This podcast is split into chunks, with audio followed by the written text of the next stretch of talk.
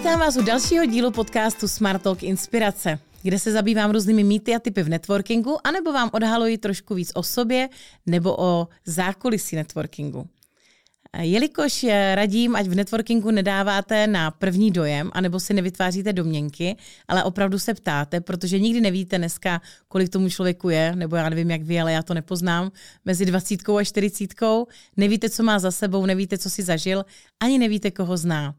A tak v tomto díle vám odhalím 11 věcí, které byste do mě neřekli. Protože často mě hodně lidí spojuje s networkingem, jako bych se v tom už narodila, ale samozřejmě jsem předtím, než jsem založila firmu v roce 2013, tak jsem do té doby absolvovala spoustu různých věcí. A co byste do mě neřekli, já nebo možná nevíte, protože o tom nemluvím v podcastech, je, že mám dvojče. Mám dvojče o 10 minut starší, je to Segra, Kamila, které říkáme celý život Jamy a nevypadáme stejně, takže ne, ne, nepotkáte dvě stejně vypadající, jsme dvojvaječní. Další věc, co byste do mě neřekli, je, že jsem jako malá žila v Moskvě tři roky, druhá, třetí, čtvrtá třída, což samozřejmě nejenom to, že umím trochu rusky, ale určitě mě taky ovlivnilo v životě. A hlavně jsme tam žili dohromady jako Českoslováci a Československo a byli jsme tam v době jejího rozdělení, což teda ve mně zanechalo uh, taky nějaký vzpomínky a možná je to i důvod, proč já říkám, že miluju Slováky od mala.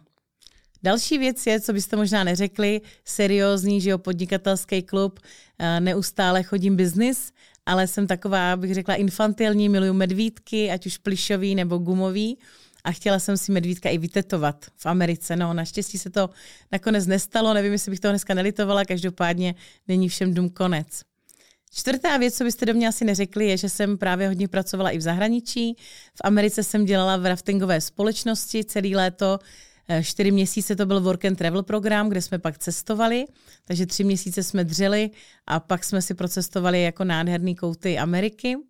Ale taky jsem pracovala v Tunisu dva měsíce, což byla teda úplně jiná zkušenost, velmi jako náročná i psychicky, protože v době, kdy jsem tam byla, nebyl internet, dostat se jako na napsání e-mailu nebo ke klimatizaci, tak to bylo opravdu jako hodně výjimečný a to měl jenom majitel hotelu a bydleli jsme tam devět holek a jeden kluk v jednom pokoji, takže takový my brother, jo, nebo Big Brother, jak se to jmenuje, uh, tak v přímém přenosu, a to jsme ještě neznali, tu reality show.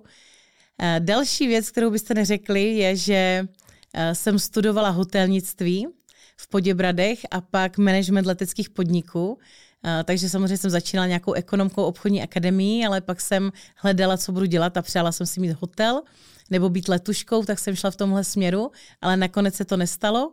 Ale díky tomu jsem obsluhovala v Poděbradech třeba Karla Gota, protože jsem dlouhý roky pracovala jako servírka, jako u školy, jako brigáda a stejně tak jsem obsluhovala i na Pražském hradě když tady byli generálové a různé delegace, takže zase mám zážitky z jiné strany.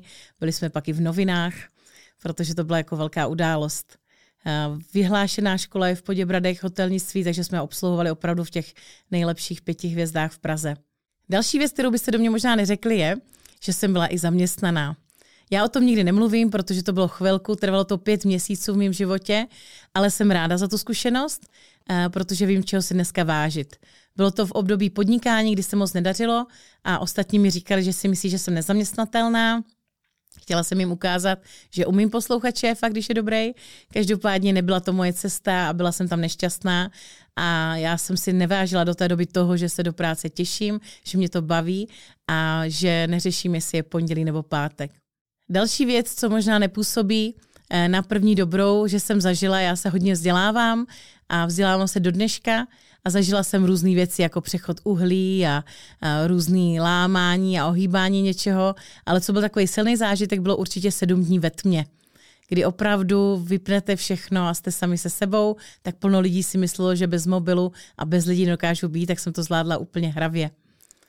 Další věcí je, že když někoho vidíte, že má třeba pár kilo navíc, tak se automaticky myslí, jak má rád jídlo a jak si jako dopřává a nejí zdravě.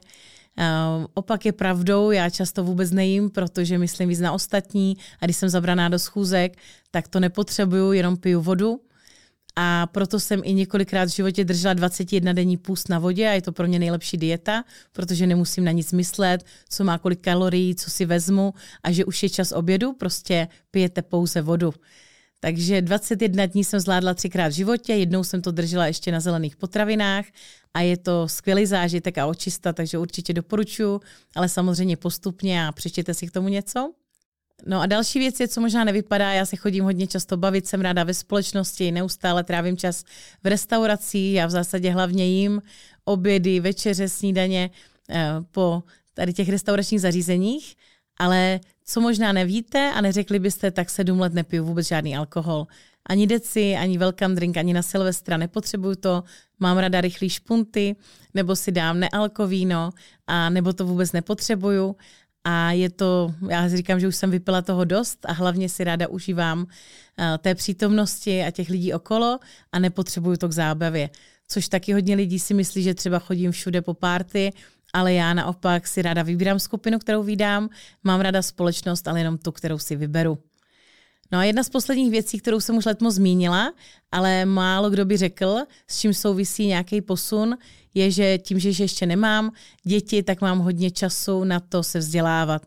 A opravdu vzdělávání není pro mě jako jeden kurz za rok, ale já za rok utratím 10 tisíce až 100 tisíce za svůj osobní rozvoj, ať už je manažerský nebo vyloženě můj osobní, abych byla lepší člověk, lepší šéf, lepší kamarádka, lepší dcera, lepší sestra.